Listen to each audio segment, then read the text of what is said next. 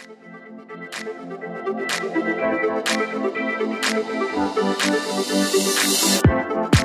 さんおはようございます。スードン FM です。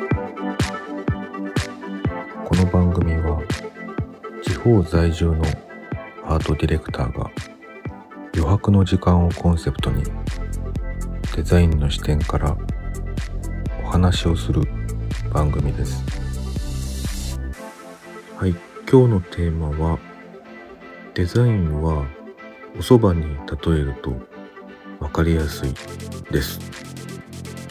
早速本題です。えっ、と今回のねその依頼された内容が、うん、よくよく聞くと早いうまい安いみたいなねこういう三拍子が揃ってる時ってよくあるんですね。あの、すっごい急ぎなんだけど、すごい安くやってほしい。えー、ものすごく上手にやってほしい。もう、すごい三拍子が揃ってしまってて、あの、ちょっとげんなりすると思うんですね。で、そもそも、その三つが揃うっていうことは、めちゃくちゃ支払いの方も高くしてもらわないと困るわけですね。なんだけど、うん、その三重苦というかね、まあ、うまいのは当たり前。だけど安く早くやってくれっていうのは、まあ、とても無理な話ではあるんですよね。で、そもそも自分がじゃあどういうスタンスでお仕事をしていきたいかっていうのは、あの、やっぱり考えておく必要があると思います。で、そういう仕事の受け方をしてると、まあそういう仕事ばっかりが自分のところに、うん、来ることになってしまいます。それはね、なんか口コミかもしれないですよね。あの人に頼むと安く早くうまくやってくれるよ、みたいな感じで、どんどんどんどん広まっちゃう可能性があるわけです。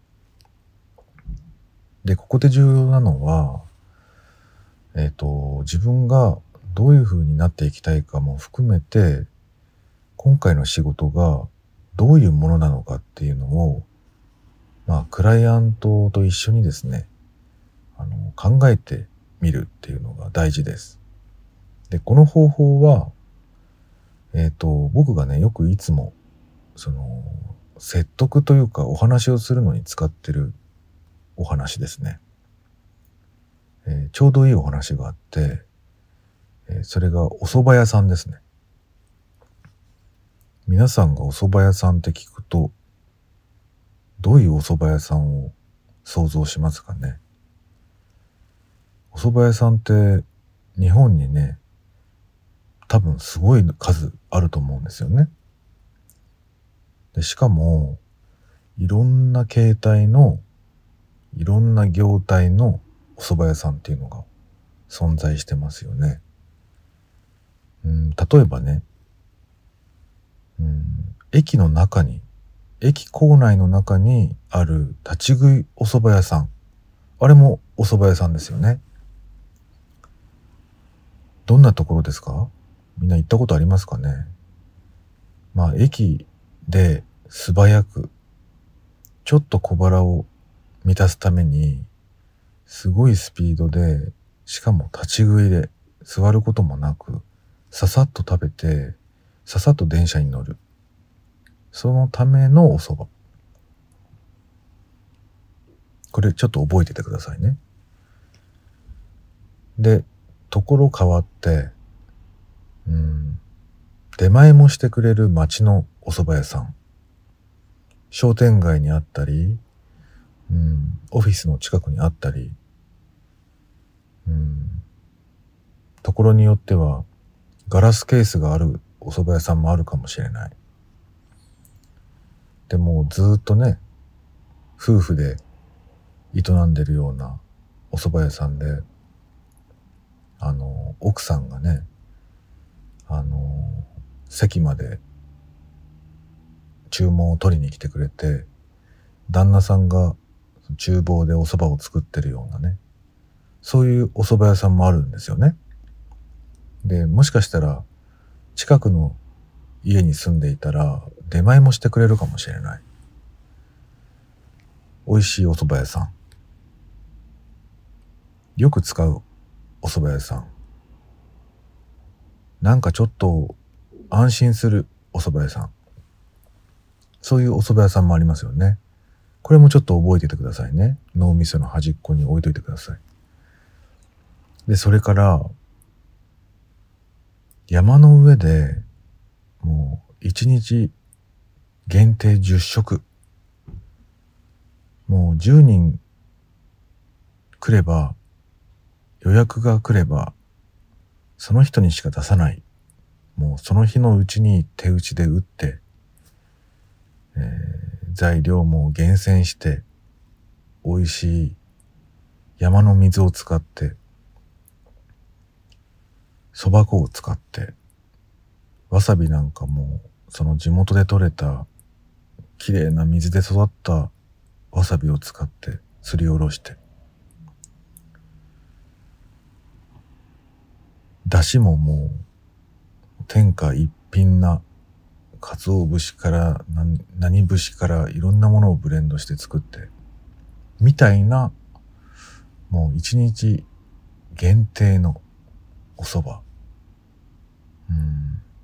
一人前2800円みたいなね。そういうお蕎麦屋さんもあるわけです。それからスキー場とかね、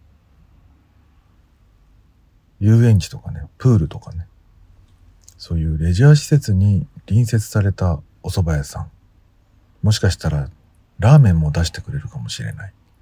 みたいなお蕎麦屋さん。そういうお蕎麦屋さんもありますよね。それから、道の駅。ドライブで行って、うん、その、道の駅にお土産を買いに行ったり、そのご当地のね、特産品なんかと一緒にね、山菜なんかが入ったお蕎麦。そういうのを提供してくれるお蕎麦屋さんもありますよね。で、これは全部お蕎麦っていうテーマでいろんなやり方でお蕎麦を提供してると思うんだけれども、まず値段が違うと思うし、もしかしたらそこで食べる、食べている時間の流れ方も違うだろうし、風味が違うのかもしれないし、すごく早くもうなんかクイックリーにね、ファストフードのように食べるお蕎麦もあるかもしれないし。なんか、条件とか状況とか、自分の心の動き方とかも全部違うものだったりすると思うんですね。で、ここで立ち戻って、今来た仕事が、その、どのお蕎麦屋さんと似てるかっていうことを考えてほしいんです。